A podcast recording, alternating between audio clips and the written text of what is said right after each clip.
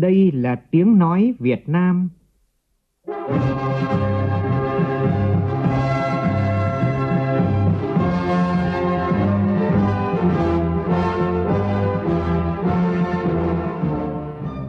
là tiếng nói Việt Nam, phát thanh từ Hà Nội, thủ đô nước Cộng hòa xã hội chủ nghĩa Việt Nam.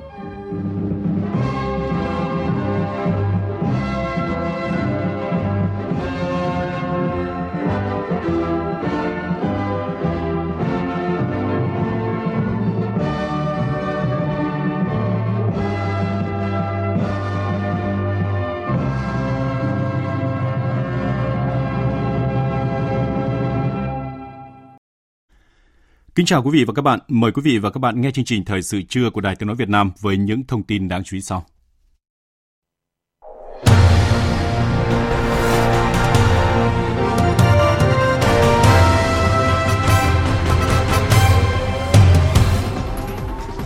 Chủ tịch Quốc hội Vương Đình Huệ dẫn đầu đoàn đại biểu cấp cao Quốc hội nước ta tham dự hội nghị các chủ tịch Quốc hội thế giới lần thứ 5 tại Cộng hòa Áo sẽ được tổ chức từ ngày mai. Các tỉnh thành phố tổ chức khai giảng năm học mới phù hợp với tình hình dịch bệnh COVID-19 tại địa phương. Thành phố Hồ Chí Minh ra mắt chương trình vaccine tinh thần hỗ trợ tâm lý cho người dân ảnh hưởng bởi dịch COVID-19. Trong khi đó, Hà Nội thí điểm giám sát khu vực phong tỏa tại huyện Mê Linh bằng thiết bị bay ghi hình không người lái hay còn gọi là flycam. Trong phần tin thế giới, lực lượng Taliban vẫn không thể công bố được thành phần chính phủ mới theo đúng kế hoạch đặt Afghanistan đứng trước nhiều bất ổn. Các tổ chức bảo tồn động vật cảnh báo hàng nghìn loài động vật đứng trước nguy cơ biến mất vĩnh viễn trên trái đất do con người tàn phá thiên nhiên khốc liệt.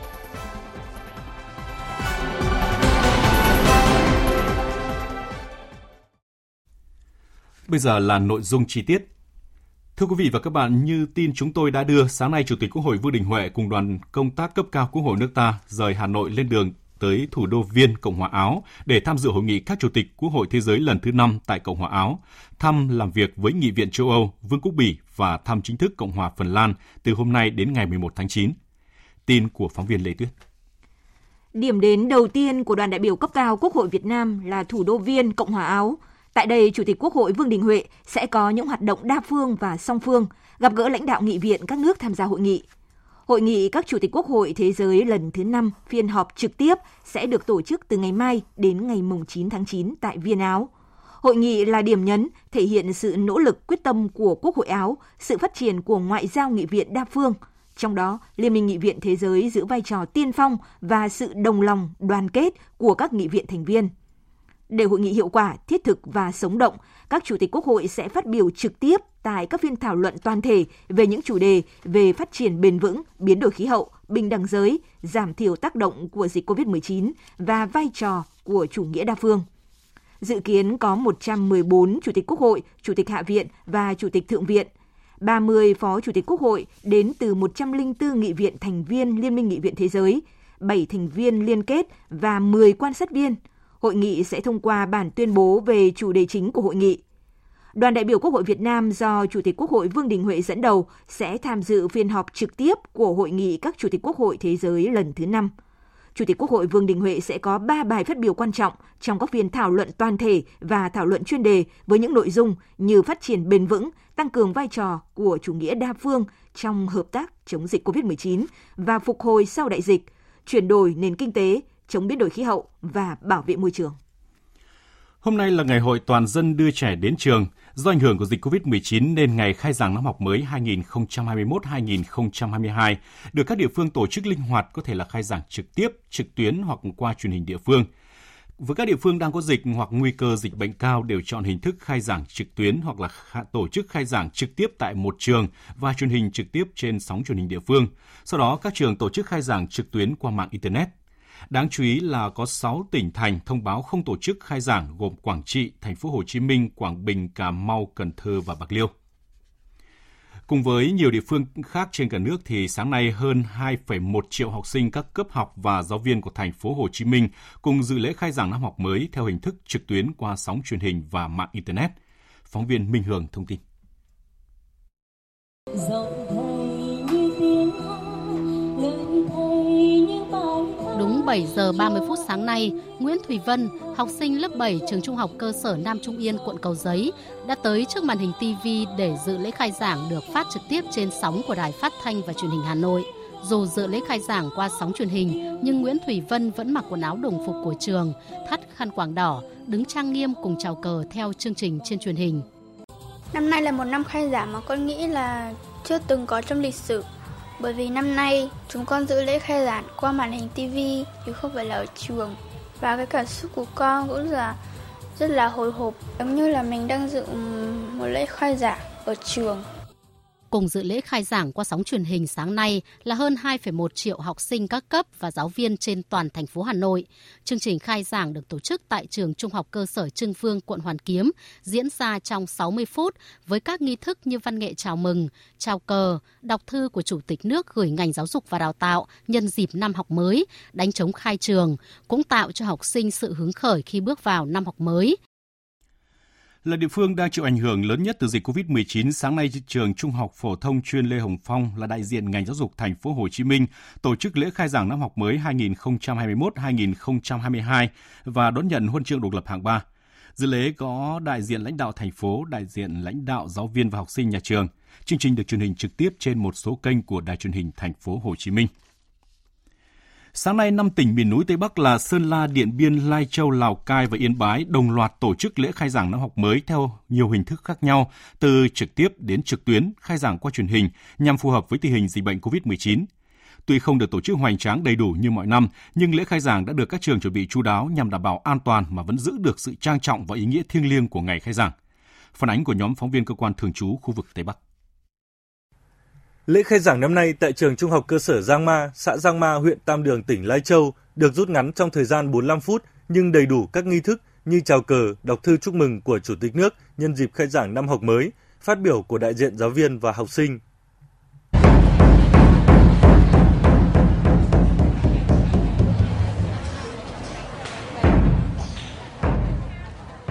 Sau hơn 3 tháng nghỉ hè, được nghe tiếng chống trường rộn rã, ai nấy cũng háo hức, rộn rã và xúc động vì mình thật may mắn được sống, học tập trong môi trường an toàn với dịch bệnh. Em Mai Thị Linh, học sinh lớp 7A3, trường Trung học cơ sở Giang Ma nói. Em rất háo hức và mong chờ đón ngày khai giảng của năm học 2021-2022. Ờ, em rất may mắn khi được gặp các thầy cô, bạn bè được nghe tiếng trong trường rộn rã. Em sẽ cố gắng cùng các bạn trong trường học thật tốt để hoàn thành chương trình năm học. Sáng nay, hơn 300 em đại diện cho hơn 1.000 học sinh trường tiểu học Kim Đồng, thành phố Yên Bái đã diện những bộ đồng phục mới nhất, phấn khởi nô nức tới trường dự lễ khai giảng năm học mới. Em Trịnh San San, học sinh lớp 5D, trường tiểu học Kim Đồng, thành phố Yên Bái chia sẻ. Trong khi nhiều bạn ở tỉnh khác không đến trường được vì Covid-19 thì em lại có thể đón năm học mới đúng lịch. Em cảm thấy mình rất là may mắn khi ở trong một tỉnh không có dịch." Và điều đó rất thuận lợi cho việc học tập của em. Việc đi học đều đặn rất quan trọng với em vì năm nay em đã là học sinh cuối cấp, cần được học tập và rèn luyện đầy đủ để bước vào một cấp học mới.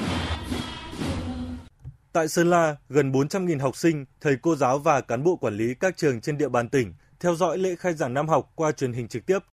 Do ảnh hưởng của dịch bệnh COVID-19 nên lễ khai giảng năm nay tại hầu hết các trường, nhất là bậc học mầm non, tiểu học đều diễn ra trong thời gian từ 30 đến 45 phút. Cô giáo Lê Thị Nga, hiệu trưởng trường tiểu học Hà Nội, Điện Biên Phủ, thành phố Điện Biên Phủ cho biết trong cái tình hình diễn biến à, phức tạp của dịch Covid này, à, dưới sự chỉ đạo của à, Phòng Giáo dục và Đào tạo thành phố Điện Biên Phủ, nhà trường đã tổ chức lễ khai giảng trực tuyến cho các em học sinh. Các chương trình văn nghệ là nhà trường không thực hiện. Diễn văn thì chúng nhà trường cũng đã lựa chọn những nội dung chính phổ biến hơn 1 triệu 500 nghìn học sinh cùng hàng trăm nghìn thầy cô giáo tại các tỉnh, thành phố khu vực Đông Bắc như là Quảng Ninh, Lạng Sơn, Bắc Cạn sáng nay tổ chức lễ khai giảng năm học mới. Lễ khai giảng được tổ chức trực tiếp, gọn nhẹ nhưng vẫn đảm bảo trang trọng, ấm áp và thực hiện nghiêm các biện pháp phòng dịch. Các trường học đã thực hiện phân luồng, giãn cách học sinh khi tổ chức khai giảng. Với các em học sinh bản Nà Ma, xã Phúc Lộc, một trong những địa phương khó khăn nhất của huyện Ba Bể, tỉnh Bắc Cạn, Năm nay là năm học đầu tiên được khai giảng tại điểm trường khang trang, có điện và đồ dùng học tập đầy đủ. Đây là điểm trường do Ban Thời sự, Đài Tiếng Nói Việt Nam và các nhà tài trợ đã giúp đỡ đầu tư xây dựng. Công luận, phóng viên Đài Tiếng Nói Việt Nam thường trú khu vực Đông Bắc thông tin.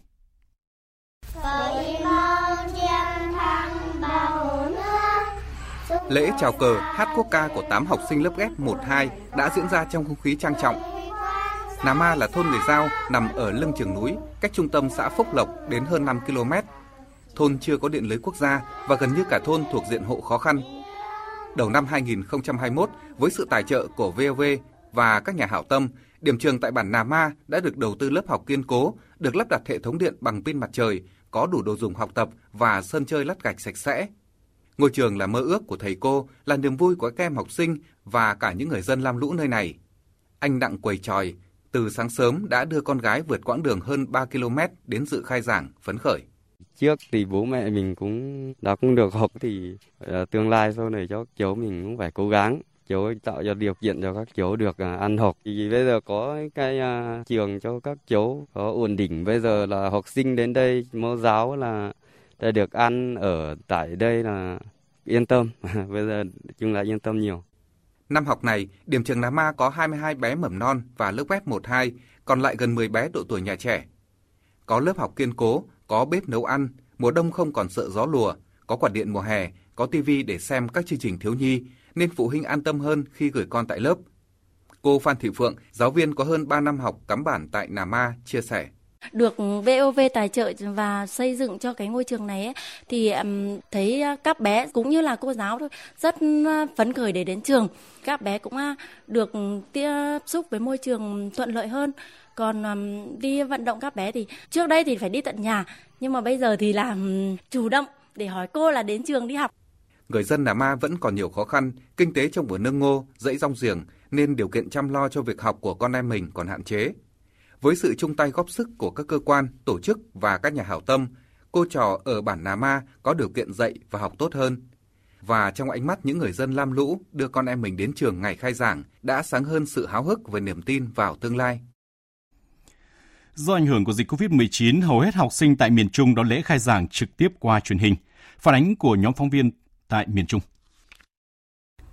Gần 200.000 học sinh các cấp ở tỉnh Phú Yên bước vào năm học mới bằng hình thức trực tuyến Thay vào nội dung phần hội của lễ khai giảng trực tiếp như trước đây là việc chia sẻ kinh nghiệm học tập hoặc hướng dẫn tham gia học trực tuyến.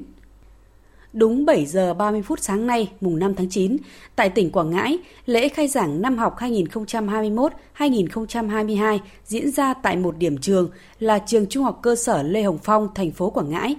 Sau lễ khai giảng năm học mới, các trường học tại tỉnh Quảng Ngãi không tự trường trực tiếp – ngày 6 tháng 9 mà bắt đầu tổ chức dạy học vào ngày 13 tháng 9 theo đúng khung thời gian đã được ban hành. Còn tại thành phố Đà Nẵng, do thời gian nghỉ vì dịch COVID-19 quá lâu, em Đặng Ngọc Diễm Quỳnh, học sinh lớp 8 trên 4 trường Trung học cơ sở và Trung học phổ thông Nguyễn Khuyến, dù chỉ được gặp gỡ các bạn thầy cô qua màn hình máy tính, Quỳnh đã dậy từ sáng sớm, mặc quần áo tươm tất, ngồi chờ với tâm trạng háo hức. Tuy năm nay là không được gặp bạn bè thầy cô để chào đón một năm học mới trực tiếp, nhưng mà con cũng cảm thấy rất là vui và uh, phấn khởi. Con mong muốn đại dịch này sẽ mau qua đi để mà uh, con được gặp lại thầy cô, bạn bè và được học một năm thật là suôn sẻ. Tại tỉnh Thừa Thiên Huế, trước diễn biến phức tạp của dịch bệnh, ngành giáo dục tỉnh cũng tổ chức dạy và học trực tuyến bắt đầu từ ngày mai mùng 6 tháng 9. Riêng tỉnh Quảng Trị không tổ chức lễ khai giảng năm học mới 2021-2022 mà tất cả học sinh các cấp học sẽ tiệu trường vào ngày mai mùng 6 tháng 9. Ông Mai Huy Phương, Phó Giám đốc Sở Giáo dục và Đào tạo tỉnh Quảng Trị cho biết, tiết học đầu tiên của năm học mới đối với học sinh các cấp trong tỉnh là bài học về phòng chống dịch COVID-19. Tiết học đầu tiên của năm học mới sẽ tổ chức hoạt động giáo dục với phòng chống COVID-19. Còn hoạt động giáo dục thường xuyên là nó vào các cái giờ sinh hoạt lớp rồi các hoạt động ngoài khóa để hợp vào các cái hoạt động sinh hoạt trải nghiệm để nâng cao cái nhận thức cho khiến trong phòng chống dịch với thông điệp tạm dừng đến trường nhưng không dừng học, cùng với các địa phương khác trên cả nước, sáng nay các tỉnh trong khu vực đồng bằng sông Cửu Long tổ chức lễ khai giảng năm học mới bằng hình thức trực tuyến. Nhóm phóng viên Đài tiếng nói Việt Nam thường trú khu vực đồng bằng sông Cửu Long phản ánh. Đúng 7 giờ 30 phút sáng nay, 5 tháng 9, học sinh giáo viên mở đài truyền hình Kiên Giang để cảm nhận không khí khai giảng qua lời chúc mừng năm học mới của Chủ tịch nước, xem lại những thành tích của ngành giáo dục trong năm học qua và phát động nhiệm vụ trong năm học mới của Giám đốc Sở Giáo dục Đào tạo qua màn hình TV. Trong năm học này, tất cả học sinh trong tỉnh Kiên Giang sẽ thực học bắt đầu từ ngày 20 tháng 9. Riêng học sinh khối 9 và khối 12 bắt đầu học qua môi trường Internet từ ngày 6 tháng 9 đến ngày 20 tháng 9. Sau ngày 20 tháng 9, tùy vào tình hình dịch bệnh, Sở Giáo dục Đào tạo Kiên Giang đã xây dựng hai phương án, ba tình huống tổ chức dạy học cho phù hợp. Tại trường Trung học phổ thông Lưu Văn Liệt, thành phố Vĩnh Long, Sở Giáo dục Đào tạo tỉnh Vĩnh Long tổ chức lễ khai giảng năm học mới 2021-2022. Đây là trường duy nhất ở tỉnh Vĩnh Long tổ chức lễ khai giảng năm học mới và được phát trực tiếp trên đài truyền hình Vĩnh Long. Các thầy cô và các em học sinh trong toàn tỉnh tham gia lễ khai giảng năm học mới qua truyền hình trực tiếp. Bà Trương Thanh Nhuận, Giám đốc Sở Giáo dục Đào tạo tỉnh Vĩnh Long cho biết. Với tình hình à, dịch diễn biến à, trên địa bàn tỉnh như hiện nay, thì à, 6 tây tháng 9 thì các em học sinh của khối 9 và khối 12 sẽ không học trực tiếp mà sẽ được à, tổ chức học trực tuyến và học bằng các hình thức khác phù hợp với cái điều kiện của các em.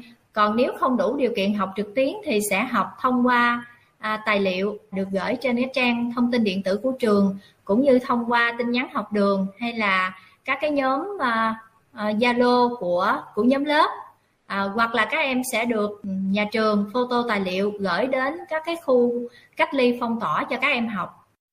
Còn tại tỉnh Tiền Giang vào lúc 7 giờ 30 phút sáng nay, tất cả 11 trên 11 huyện, thành phố, thị xã ở tỉnh Tiền Giang đồng loạt tổ chức khai giảng năm học mới 2021-2022 theo hình thức trực tuyến với thông điệp tạm dừng đến trường nhưng không dừng học. Để đảm bảo an toàn dịch bệnh, lễ khai giảng năm học mới diễn ra không quá 60 phút. Tại các điểm cầu chính chỉ bố trí tối đa là 5 người dự, có mang khẩu trang y tế đúng quy định. Đặc biệt tại lễ khai giảng năm học mới có chương trình tặng học bổng cho 590 học sinh nghèo vượt khó với mỗi suất là 1 triệu đồng.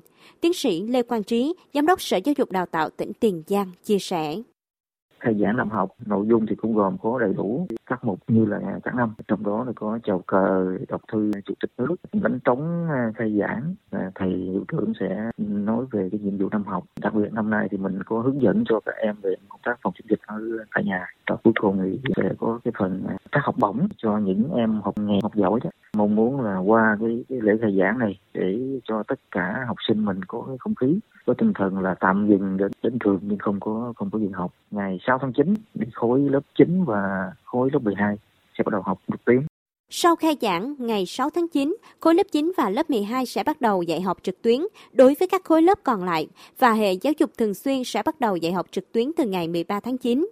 Riêng với bậc giáo dục mầm non chỉ tổ chức dạy và học tập trung khi tình hình dịch COVID-19 được kiểm soát. Thưa quý vị, như vậy là năm học mới đã bắt đầu từ hôm nay. Tại một số địa phương đã thực hiện giãn cách xã hội, nhiều học sinh vẫn chưa nhận được sách giáo khoa mới. Trong nhiều giải pháp được các trường tính đến thì tạm sử dụng sách giáo khoa điện tử là khả thi và an toàn nhất. Tuy nhiên sử dụng sách này như thế nào cho hiệu quả thì vẫn là chăn trở của cả học sinh và phụ huynh và giáo viên. Phóng viên Minh Hường thông tin. Việc học sinh không có sách in để học đầu năm học mới 2021-2022 là thực tế của nhiều học sinh ở Hà Nội và các địa phương đang thực hiện giãn cách.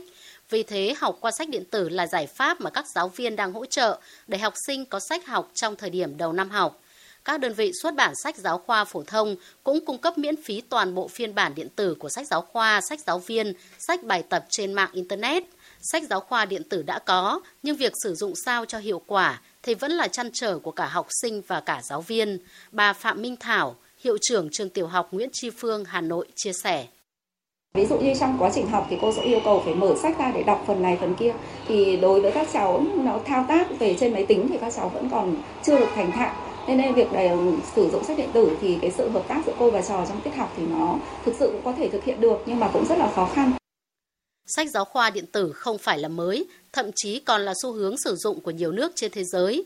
Tuy nhiên ở Việt Nam vẫn còn ít học sinh được tiếp cận với loại sách này. Để tận dụng nguồn học liệu hiệu quả này thì các gia đình cần chuẩn bị những thiết bị điện tử tương thích và nguồn dữ liệu sách chính thống từ các nhà xuất bản. Ông Nguyễn Ngọc Trung, phụ trách sản phẩm sách giáo khoa điện tử của công ty cổ phần sách giáo khoa điện tử Việt Nam thông tin. Thiết bị có kích thước màn hình phù hợp tương đồng như một trang sách. Ví dụ như là như một số các máy tính bảng mà kích thước tầm khoảng 8 inch hay là với những cái ờ, thiết bị máy tính sách tay có màn hình lớn ấy, thì sẽ phù hợp hơn đối với các em học sinh.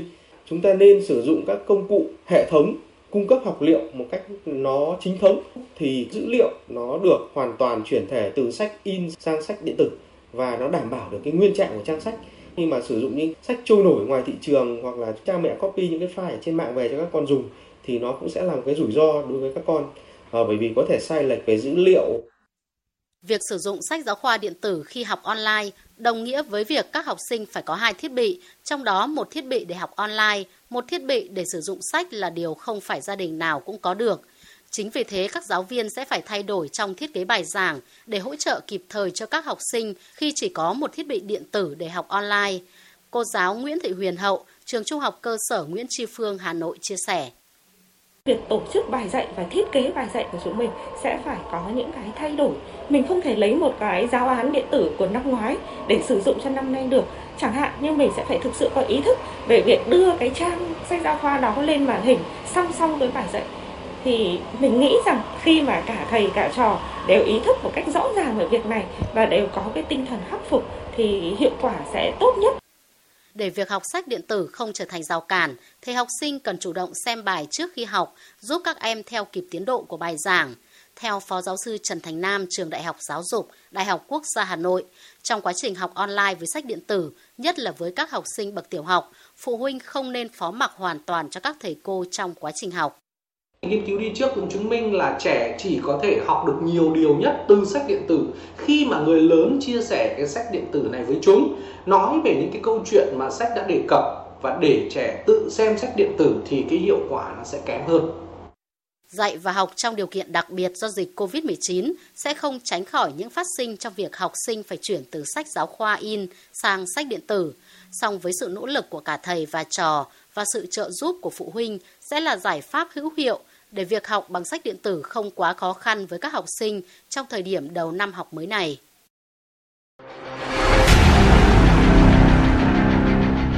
Đẩy lùi COVID-19, bảo vệ mình là bảo vệ cộng đồng.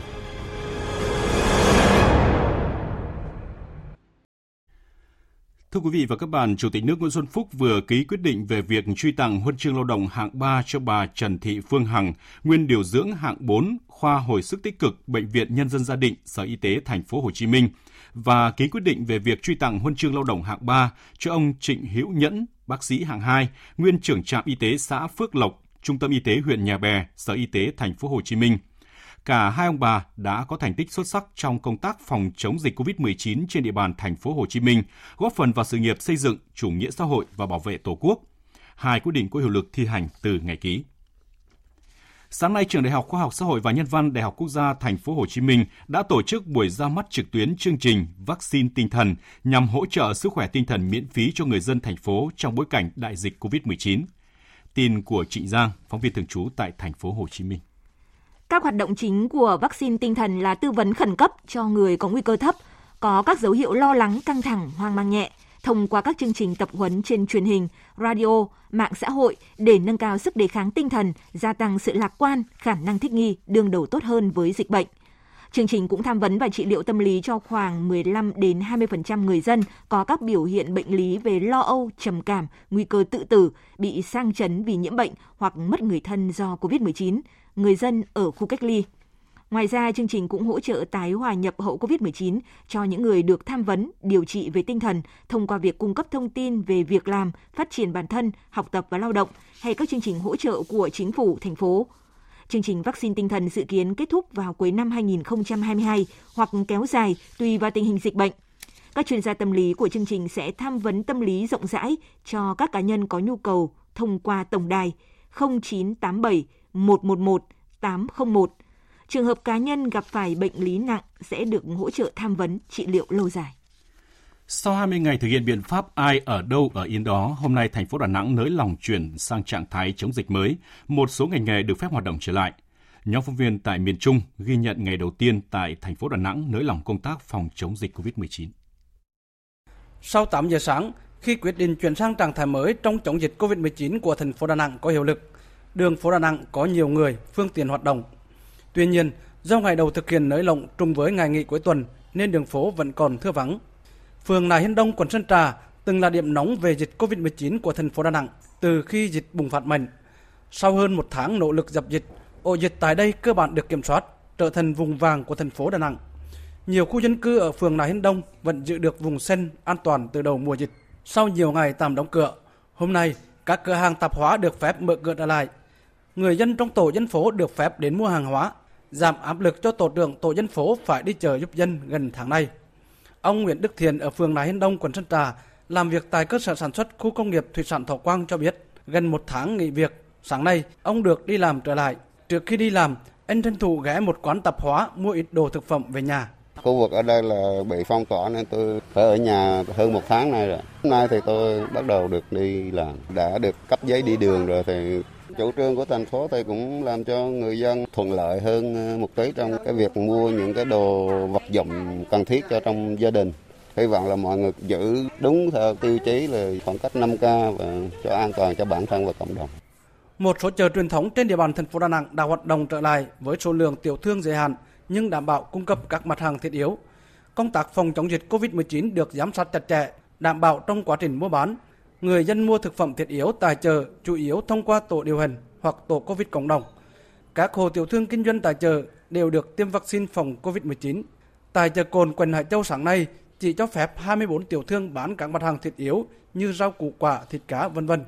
Đến sáng nay, có 179 doanh nghiệp với hơn 15.000 lao động tại các khu công nghiệp trên địa bàn thành phố Đà Nẵng trở lại làm việc với phương án ba tại chỗ. Các doanh nghiệp trong khu công nghệ cao và các khu công nghiệp Đà Nẵng chỉ bố trí tối đa một nửa số lao động trở lại làm việc, thực hiện đúng chỉ thị 05 của Chủ tịch Ủy ban nhân thành phố thực hiện giãn cách xã hội trên địa bàn thành phố để phòng chống dịch COVID-19. Theo đó, doanh nghiệp phải xét nghiệm SARS-CoV-2 người lao động 3 ngày một lần. Ông Trần Văn Tỳ, Phó trưởng ban quản lý khu công nghệ cao và các khu công nghiệp thành phố Đà Nẵng cho biết, chỉ sử dụng lao động thuộc vùng an toàn. Nếu trường hợp đặc biệt phải sử dụng lao động ở vùng nguy cơ thì phải yêu cầu ở lại công ty cái điều kiện để mà doanh nghiệp hoạt động trở lại là doanh nghiệp phải có đầy đủ cái phương án phòng chống dịch và đánh giá cái mức nguy cơ từ nguy cơ thấp trở xuống thì doanh nghiệp mới được hoạt động và doanh nghiệp phải sử dụng cái lao động có kết quả xét nghiệm âm tính bằng phương pháp là PCR ít nhất là một lần và lần gần nhất là trong vòng 48 giờ khi quay trở lại làm việc tại doanh nghiệp. Để quản lý tốt hơn việc chấp hành quy định phòng dịch của người dân tại khu vực phong tỏa, huyện Mê Linh, thành phố Hà Nội vừa thí điểm giám sát bằng thiết bị bay ghi hình không người lái hay còn được gọi là flycam. Các trường hợp vi phạm quy định phòng chống dịch COVID-19 sẽ bị phạt nguội. Tin của phóng viên Nguyên Nhung. Việc sử dụng thiết bị flycam giám sát khu vực phong tỏa được huyện Mê Linh thí điểm tại hai thôn Lâm Hộ, xã Thanh Lâm và thôn Phù Trì, xã Kim Hoa. Đây là hai ổ dịch đang được phong tỏa cách ly y tế. Hình ảnh bên trong khu cách ly được truyền về thẻ nhớ của thiết bị bay. Trong trường hợp phát hiện cá nhân vi phạm, đơn vị sẽ trích xuất hình ảnh gửi về Ủy ban Nhân dân cấp xã để xử lý nghiêm theo quy định của pháp luật. Quá trình sử dụng flycam đến nay cho thấy việc áp dụng biện pháp giám sát mới đang phát huy nhiều tác dụng rõ rệt trong việc nâng cao ý thức của người dân, tăng tính gian đe và kịp thời phát hiện, nhắc nhở, xử lý các trường hợp người dân vi phạm. Hình ảnh trích xuất cho thấy người dân thực hiện nghiêm túc việc giãn cách, chỉ phát hiện một số vi phạm nhỏ thuộc diện nhắc nhở.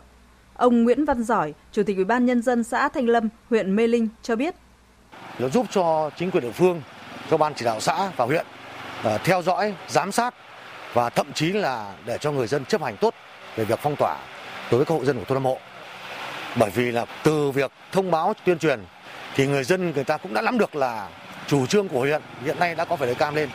Cho nên là nếu ra giữa đường vi phạm thì người ta sẽ phải phạt à, theo quy định. Cho nên từ nhận thức đó và người ta nắm bắt được rồi thì người ta việc chấp hành người ta rất tốt. Tôi cho là cái hiệu quả rất cao.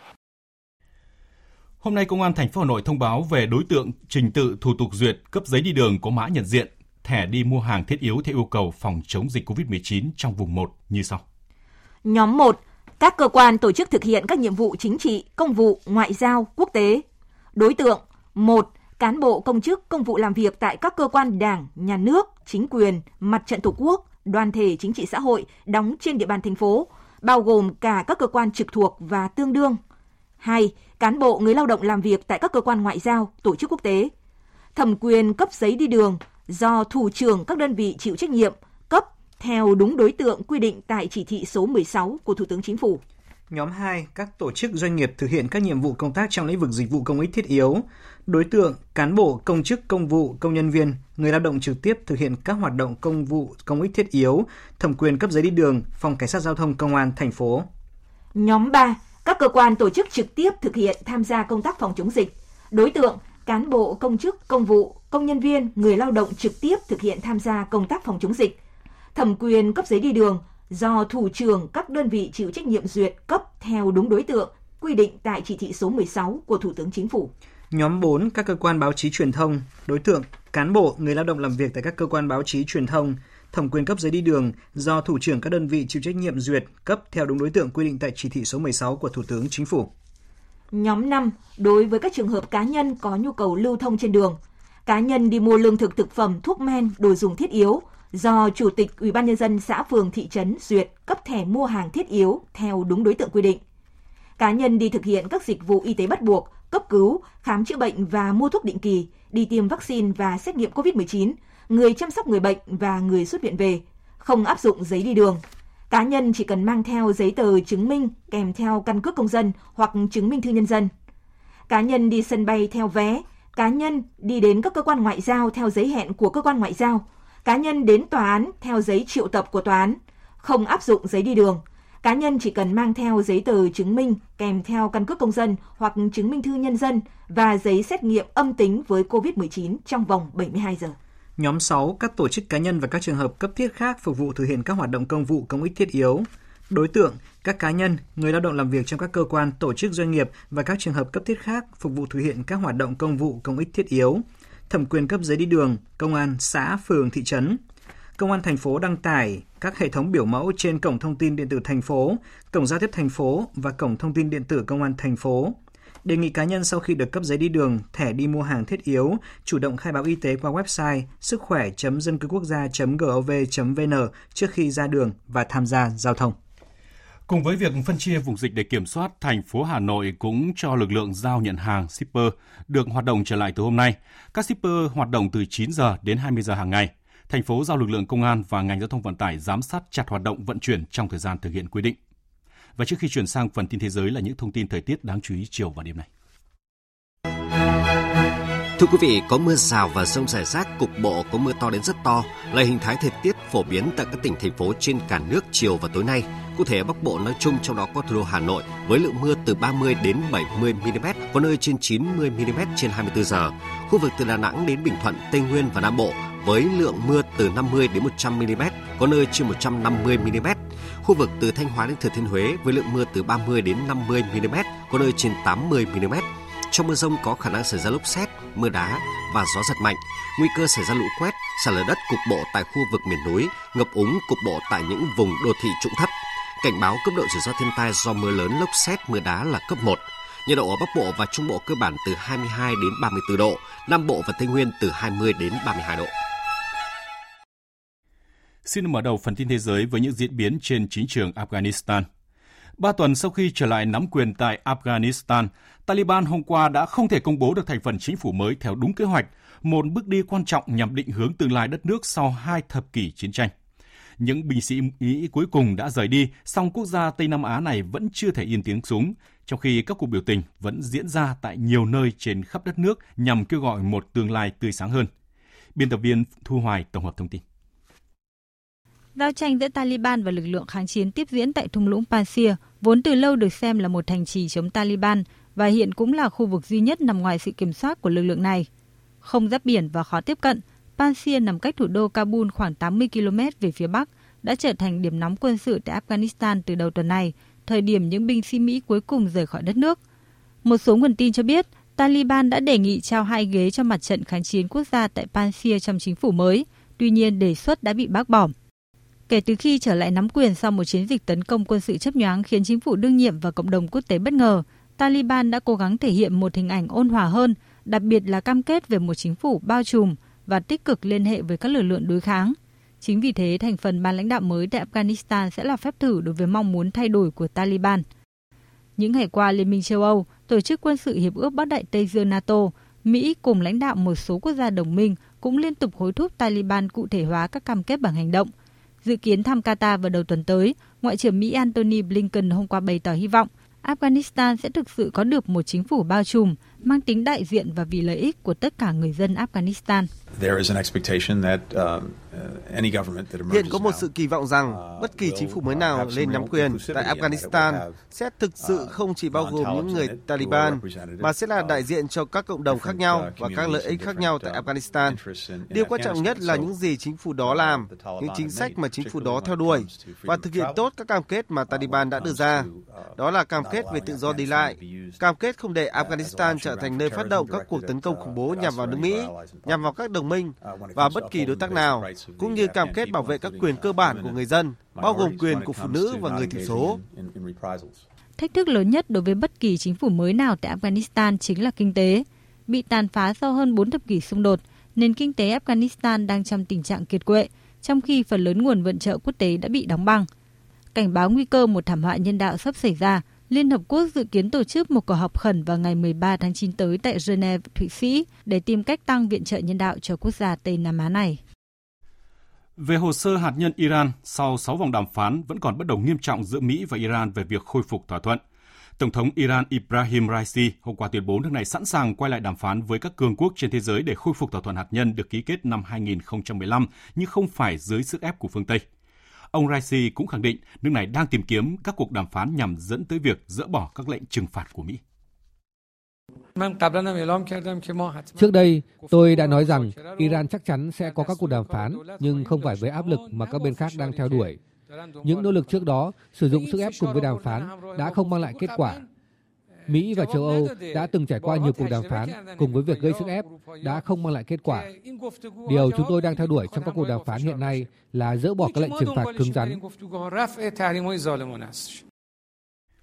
Văn phòng Tổng thống Israel cho biết Tổng thống Isaac Herzog tuần trước đã bí mật tới Jordani và có cuộc gặp với quốc vương Abdullah tại thủ đô Amman.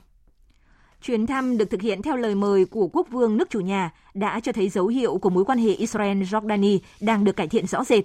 Theo văn phòng Tổng thống Israel, cuộc hội đàm hai bên đã thảo luận về một loạt các vấn đề chính trị và kinh tế giữa hai nước và của khu vực. Tổng thống Israel đánh giá cao nỗ lực của các nước Ả Rập trong việc bình thường hóa quan hệ với Israel, coi trọng vai trò của Jordani trong khu vực. Cuộc gặp tuần trước diễn ra chưa đầy hai tháng sau khi quốc vương Jordani và tân thủ tướng Israel Naftali Bennett cũng mới có cuộc gặp bí mật sau nhiều năm quan hệ giữa hai nước căng thẳng dưới thời cựu thủ tướng Benjamin Netanyahu. Israel và Jordani đã lập mối quan hệ vào năm 1994 và có quan hệ an ninh chặt chẽ. Tuy nhiên, quan hệ ngoại giao đã trở nên căng thẳng trong những năm gần đây do căng thẳng liên quan đến chủ quyền thành phố Jerusalem, cùng với việc Israel mở rộng các khu định cư của người Do Thái ở bờ Tây bị chiếm đóng. Philippines đang phải đối phó với sự gia tăng mới của các ca mắc COVID-19 do biến thể Delta có khả năng lây truyền cao. Được biết đến như một nơi đào tạo và cung cấp các y tá số 1 cho thế giới, nay quốc gia này đang phải đối mặt với tình trạng thiếu hụt khi các nhân viên y tế bỏ việc do làm việc quá tải và lương thấp. Hương Trà, phóng viên thường trú Đài tiếng nói Việt Nam tại Indonesia, theo dõi khu vực ASEAN, thông tin. Y tá James, 32 tuổi, đã xin nghỉ việc vào giữa tháng 7 vừa qua tại bệnh viện nơi anh đã phục vụ hơn 7 năm. Đó là một quyết định khó khăn với anh khi phải bắt buộc lựa chọn giữa một công việc đã không được trả lương trong vài tháng qua và bảo vệ gia đình khỏi sự lây lan của virus. James và các nhân viên y tế khác của bệnh viện đã yêu cầu ban quản lý cung cấp chỗ ở để không mang virus về nhà bởi nhiều người trong số họ đã mắc COVID-19, nhưng lời đề nghị vẫn còn ở trong giai đoạn phê duyệt đã nhiều tháng nay. Đây là tình trạng chung của các nhân viên y tế ở Philippines. Nhiều bệnh viện tại quốc gia này đã bị ảnh hưởng khi nhân viên y tế bỏ việc làm trầm trọng thêm tình trạng thiếu nhân lực. Theo Hiệp hội các bệnh viện tư nhân của Philippines, vào năm 2020, khoảng 40% y tá Philippines tại các bệnh viện tư nhân đã nghỉ việc. Gần đây, Trung tâm Y tế Xanh Lúc, một bệnh viện tư nhân lớn cũng gặp phải tình trạng tương tự khi các nhân viên y tế bỏ việc làm trao đảo hệ thống chăm sóc sức khỏe của bệnh viện vào đúng thời điểm số người nhập viện tăng cao chưa từng có. Trong khi đó, tuyên bố của Liên minh các chuyên gia chăm sóc sức khỏe về COVID-19 mới đây cho biết, nhiều nhân viên y tế mệt mỏi, khóc lóc, chút giận hoặc nghỉ việc. Trái tim chúng tôi đã dỉ máu và chúng tôi xin lỗi những bệnh nhân đã phải từ chối vì không thể tiếp nhận được nữa. Nhóm nhân viên y tế lớn nhất của Philippines này đã kêu gọi chính phủ xem xét lại phản ứng đối với đại dịch. Tại cuộc thảo luận của Hạ viện về ngân sách đề xuất năm 2022 của Bộ Y tế ngày 1 tháng 9, Bộ Y tế Philippines cho biết sự chậm trễ trong việc cấp phát phúc lợi do các vấn đề về thủ tục giấy tờ khi xác nhận các nhân viên y tế có thực sự điều trị cho bệnh nhân COVID-19 hay không. Trong khi đó, các thượng nghị sĩ cho rằng tất cả các nhân viên y tế, cho dù có đang trực tiếp điều trị cho bệnh nhân COVID-19 hay không, đều nên được hưởng trợ cấp rủi ro đặc biệt vì tất cả họ đều có nguy cơ nhiễm virus. Không chỉ trong đại dịch, trong nhiều năm qua, các nhân viên y tế Philippines đã rời khỏi đất nước sau những nỗ lực thất bại trong việc đối tranh đòi mức lương cao hơn và điều kiện làm việc tốt hơn. Tập đoàn Công nghệ Sinh học Quốc gia Trung Quốc là công ty con của Tập đoàn Dược phẩm Quốc gia Trung Quốc Sinopharm cho biết họ đã được phê duyệt thử nghiệm lâm sàng đối với một loại thuốc điều trị COVID-19 dựa trên globulin, miễn dịch của con người, được phát triển từ huyết tương của các bệnh nhân COVID-19 đã phục hồi. Theo các chuyên gia, loại thuốc này sẽ có hiệu quả trong việc chữa trị cho những bệnh nhân nguy kịch. Bị mắc kẹt trong một môi trường sống trên đảo ngày càng bị thu hẹp do nước biển dâng và biến đổi khí hậu, loài rồng Komodo của Indonesia đã vào danh sách các loài động vật có nguy cơ tuyệt chủng. Ngoài ra, việc đánh bắt cá quá mức cũng đẩy 40% số cá mập trên thế giới vào tình thế nguy hiểm. Trong bản cập nhật danh sách đỏ về động vật hoang dã vừa được công bố hôm qua, Liên minh quốc tế vì bảo tồn thiên nhiên khuyến cáo khoảng 28% trong tổng số 138.000 loài được liên minh đưa vào danh sách theo dõi sự sinh tồn đang đối mặt với nguy cơ biến mất khỏi môi trường tự nhiên vĩnh viễn. Nguyên nhân dẫn tới thực trạng này là sự tàn phá của con người đối với thế giới tự nhiên ngày càng nghiêm trọng. Các nhà khoa học trước đó đã cảnh báo rằng phần lớn các nỗ lực nhằm ngăn chặn sự suy giảm nghiêm trọng về số lượng và sự đa dạng của các loài động thực vật đến nay đều không hiệu quả. Tiếp tục chương trình là mục điểm các sự kiện quốc tế đáng chú ý diễn ra trong tuần.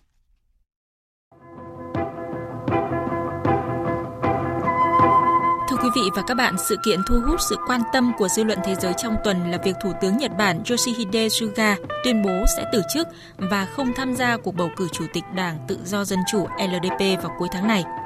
Đây được cho là một quyết định bất ngờ khi đảng LDP đang chuẩn bị cho cuộc tổng tuyển cử. Ông Suga tiếp quản cương vị Thủ tướng Nhật Bản vào tháng 9 năm 2020 với hy vọng tránh đưa nước Nhật trở lại thời kỳ của những nhà lãnh đạo nắm quyền lực trong thời gian ngắn – nhưng cuối cùng hy vọng này đã không thể trở thành hiện thực. Ông Suga lý giải ông quyết định từ chức vì muốn tập trung cho công tác xử lý dịch COVID-19. Hiện số ca mắc COVID-19 đang gia tăng trên khắp đất nước Nhật Bản sau khi Thế vận hội Olympic Tokyo kết thúc. Và đây cũng là một nguyên nhân khiến sự ủng hộ đối với ông Suga giảm mạnh. Bên cạnh đó, trong những tuần gần đây, ông Suga cũng chứng kiến một số thất bại, bao gồm việc đồng minh thân cận thua trong cuộc bầu cử thị trưởng Yokohama, thành phố nơi ông bắt đầu sự nghiệp chính trị của mình. Việc ông Suga tuyên bố từ chức khiến cho kế hoạch tìm kiếm chủ tịch đảng LDP có nhiều thay đổi. Trong tuần cũng chứng kiến sự kết thúc của cuộc chiến kéo dài 20 năm của Mỹ tại Afghanistan khi binh sĩ Mỹ cuối cùng được đưa về nước vào ngày 30 tháng 8. Mặc dù có nhiều ý kiến cho rằng việc rút quân vội vàng của Mỹ đã đẩy Afghanistan vào tình cảnh hỗn loạn, song Tổng thống Mỹ Joe Biden vẫn bảo vệ quyết định này bởi ông là Tổng thống thứ tư phải đối mặt với bài toán khó Afghanistan và ông không muốn tiếp tục chuyển bài toán đó cho người kế nhiệm. Trong bài phát biểu tại Nhà Trắng ngay sau khi Mỹ hoàn thành việc rút quân, ông Joe Biden khẳng định. Đêm 30 tháng 8 tại Kabul, Mỹ đã kết thúc 20 năm chiến tranh ở Afghanistan, cuộc chiến dài nhất trong lịch sử nước Mỹ. Chúng tôi đã hoàn thành một trong những chiến dịch không vận lớn nhất lịch sử, với hơn 120.000 người được sơ tán đến nơi an toàn. Con số đó cao hơn gấp đôi so với hầu hết các chuyên gia đều nghĩ là có thể thực hiện được. Giới phân tích cho rằng việc rút quân không chỉ kết thúc cuộc chiến 20 năm của Mỹ tại Afghanistan, mà còn đánh dấu sự kết thúc của kỷ nguyên Mỹ sử dụng các chiến dịch quân sự nhằm tái thiết các quốc gia khác. Tuy vậy, Mỹ cam kết sẽ tiếp tục cuộc chiến chống khủng bố trên toàn cầu và có thể sẽ phối hợp với Taliban thực hiện các cuộc không kích chống khủng bố ở Afghanistan. Mỹ cũng tuyên bố sẽ tiếp tục truy lùng các phần tử của tổ chức nhà nước Hồi giáo tự xưng IS nhằm đáp trả vụ đánh bom liều chết hồi tuần trước ở sân bay Kabul khiến 13 binh sĩ Mỹ thiệt mạng. Trong khi đó, sau khi giành quyền kiểm soát đất nước, Taliban đang nỗ lực hình thành chính phủ mới.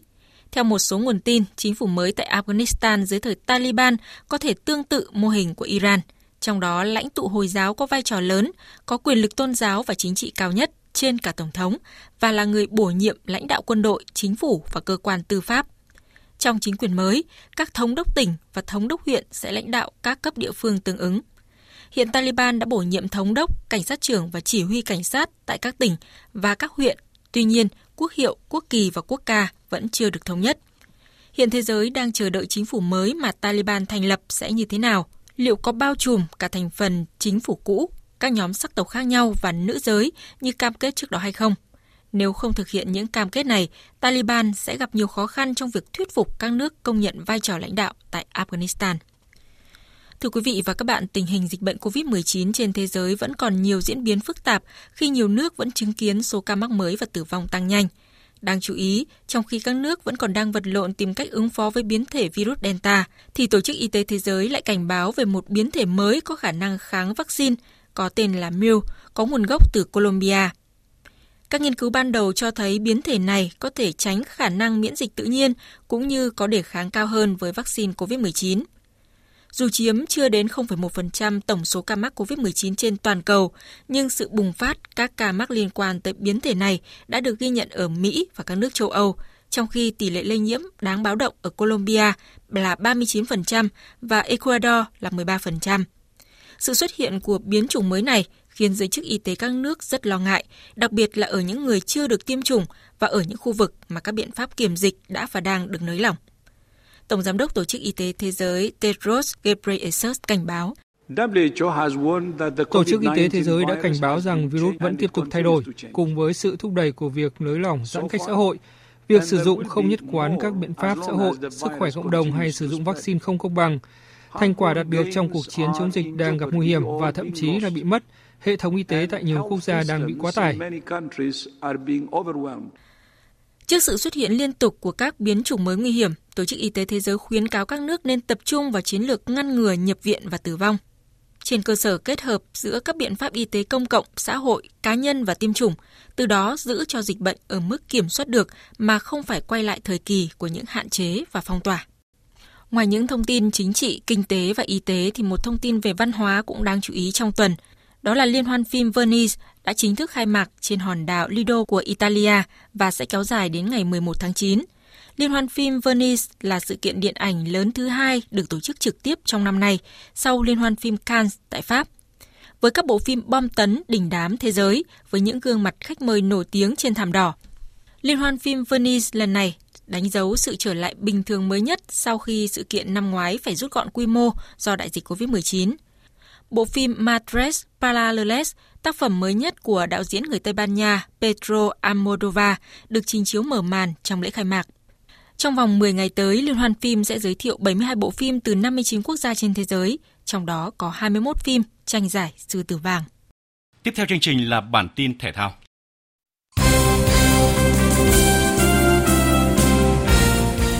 Quý vị và các bạn thân mến, sau trận gia quân tại vòng loại thứ ba World Cup 2022 khu vực châu Á, với chuyến làm khách trên sân Ả Rập Xê Út, đội tuyển Việt Nam đã về nước và tối qua mùng 4 tháng 9, thầy trò huấn luyện Park Hang-seo trở lại sân tập để chuẩn bị cho cuộc tiếp đón Australia vào ngày mùng 7 tháng 9 trên sân vận động quốc gia Mỹ Đình.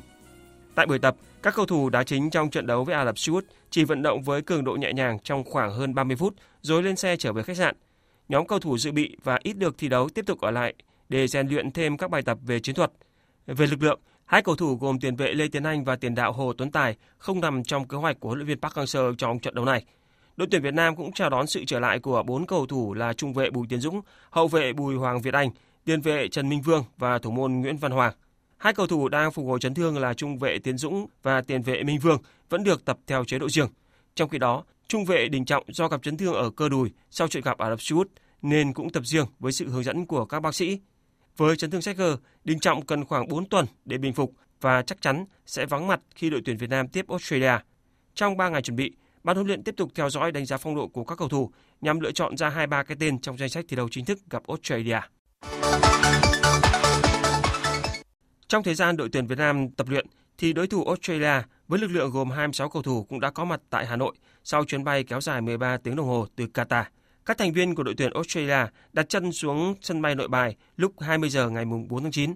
Đội bóng xứ sở chuột túi được hỗ trợ làm thủ tục nhập cảnh nhanh chóng, lấy mẫu xét nghiệm COVID-19 trước khi lên xe buýt di chuyển về trung tâm Hà Nội.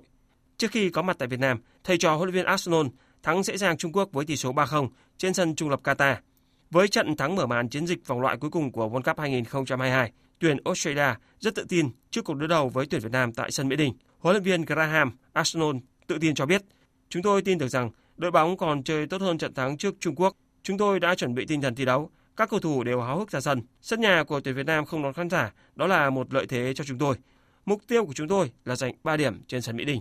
Theo đánh giá của huấn luyện viên Park Hang-seo, đội tuyển Australia thậm chí còn mạnh hơn so với Ả Rập Xê Út. Do vậy, ông và các học trò của mình sẽ phải nỗ lực gấp bội trong cuộc đối đầu với đội bóng này vào ngày 7 tháng 9.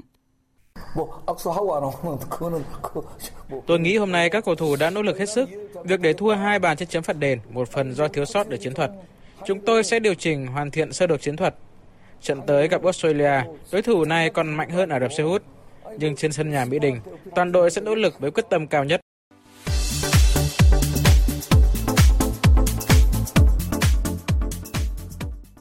Sau hơn một tháng tập luyện cùng đồng đội, tiền đạo Phạm Hải Yến của đội tuyển nữ quốc gia cho biết cô cùng các cầu thủ đang nỗ lực từng ngày hướng tới mục tiêu chung là vượt qua vòng loại giải bóng đá nữ vô địch châu Á 2022 và giành quyền vào vòng chung kết. Sau 4 tuần à, tập luyện thì em cảm thấy à, sức khỏe bản thân hiện tại à, khá là tốt và thể lực cũng được cải thiện rõ rệt khi bọn em được tập với chuyên gia thể lực cũng như là rất là nhiều bài tập từ huấn luyện viên Mai Đức Trung. Em ấn tượng với cả bài theo như thầy Cedric nói là bài vầng trăng và bài cánh bướm của thầy. Cái bài đấy là nâng thể lực rất là tốt. Bản thân là người có kinh nghiệm với nhiều lần tập trung cùng đội tuyển quốc gia, Hải Yến đã chia sẻ kinh nghiệm cho các cầu thủ trẻ. Vì là người nên tập trung đội tuyển khá là nhiều, nên trong sinh hoạt cũng như là trong tập luyện thì em cũng có được ờ, nhiều những câu hỏi đặt ra từ phía các em trẻ cũng như là các bạn mới được tập trung. Ờ, em cũng chỉ nói lại những cái gì mình ờ, đã thực hiện cũng như là mình và muốn mọi người cùng cố gắng giống mình để có thể thực hiện tốt những yêu cầu của ban huấn luyện. Dự kiến sau kỳ nghỉ lễ quốc khánh, đội tuyển nữ Việt Nam sẽ tiếp tục thi đấu thêm 4 trận nữa cùng các cầu thủ U15 Futsal Thái Sơn Bắc trước khi chốt danh sách sang Tajikistan tham dự vòng loại giải bóng đá nữ vô địch châu Á 2022 với thành phần là 23 cầu thủ.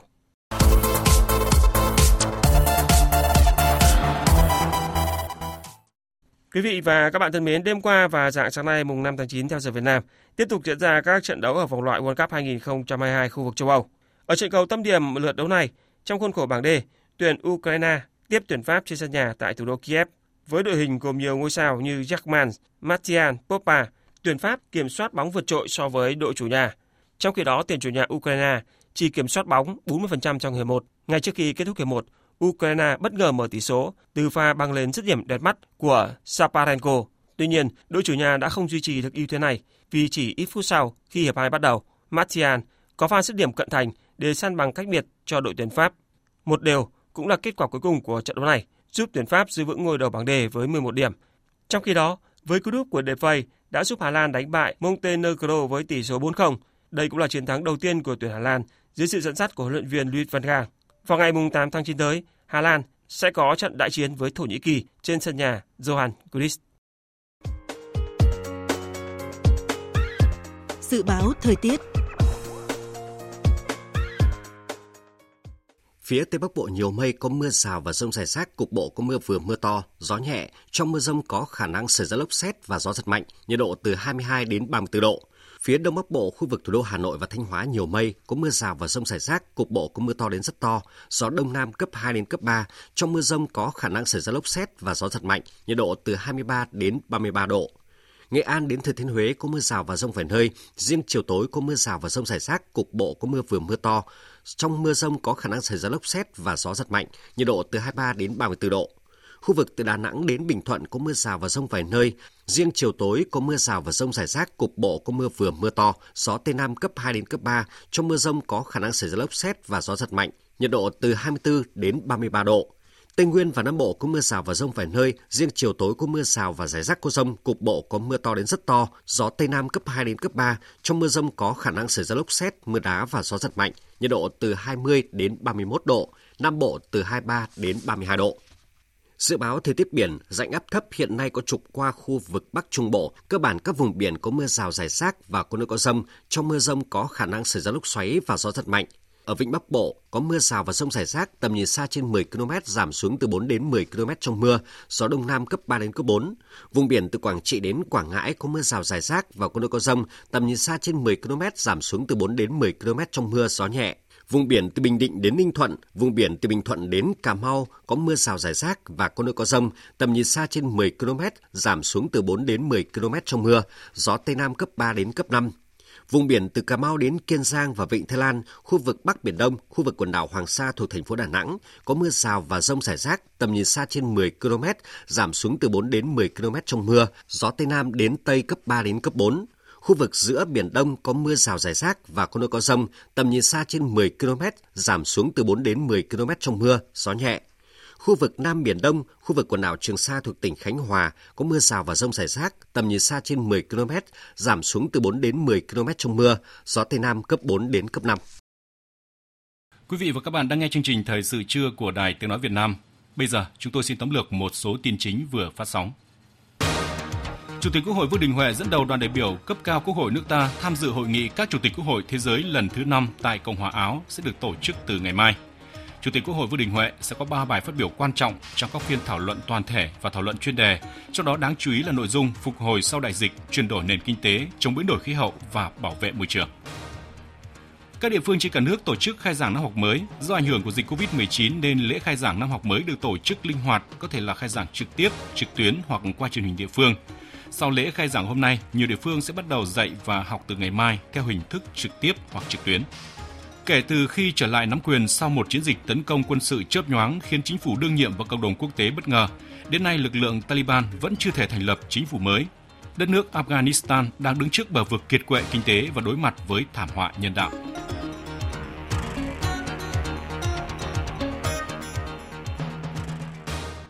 Đến đây chúng tôi cũng xin kết thúc chương trình thời sự trưa nay của Đài Tiếng nói Việt Nam.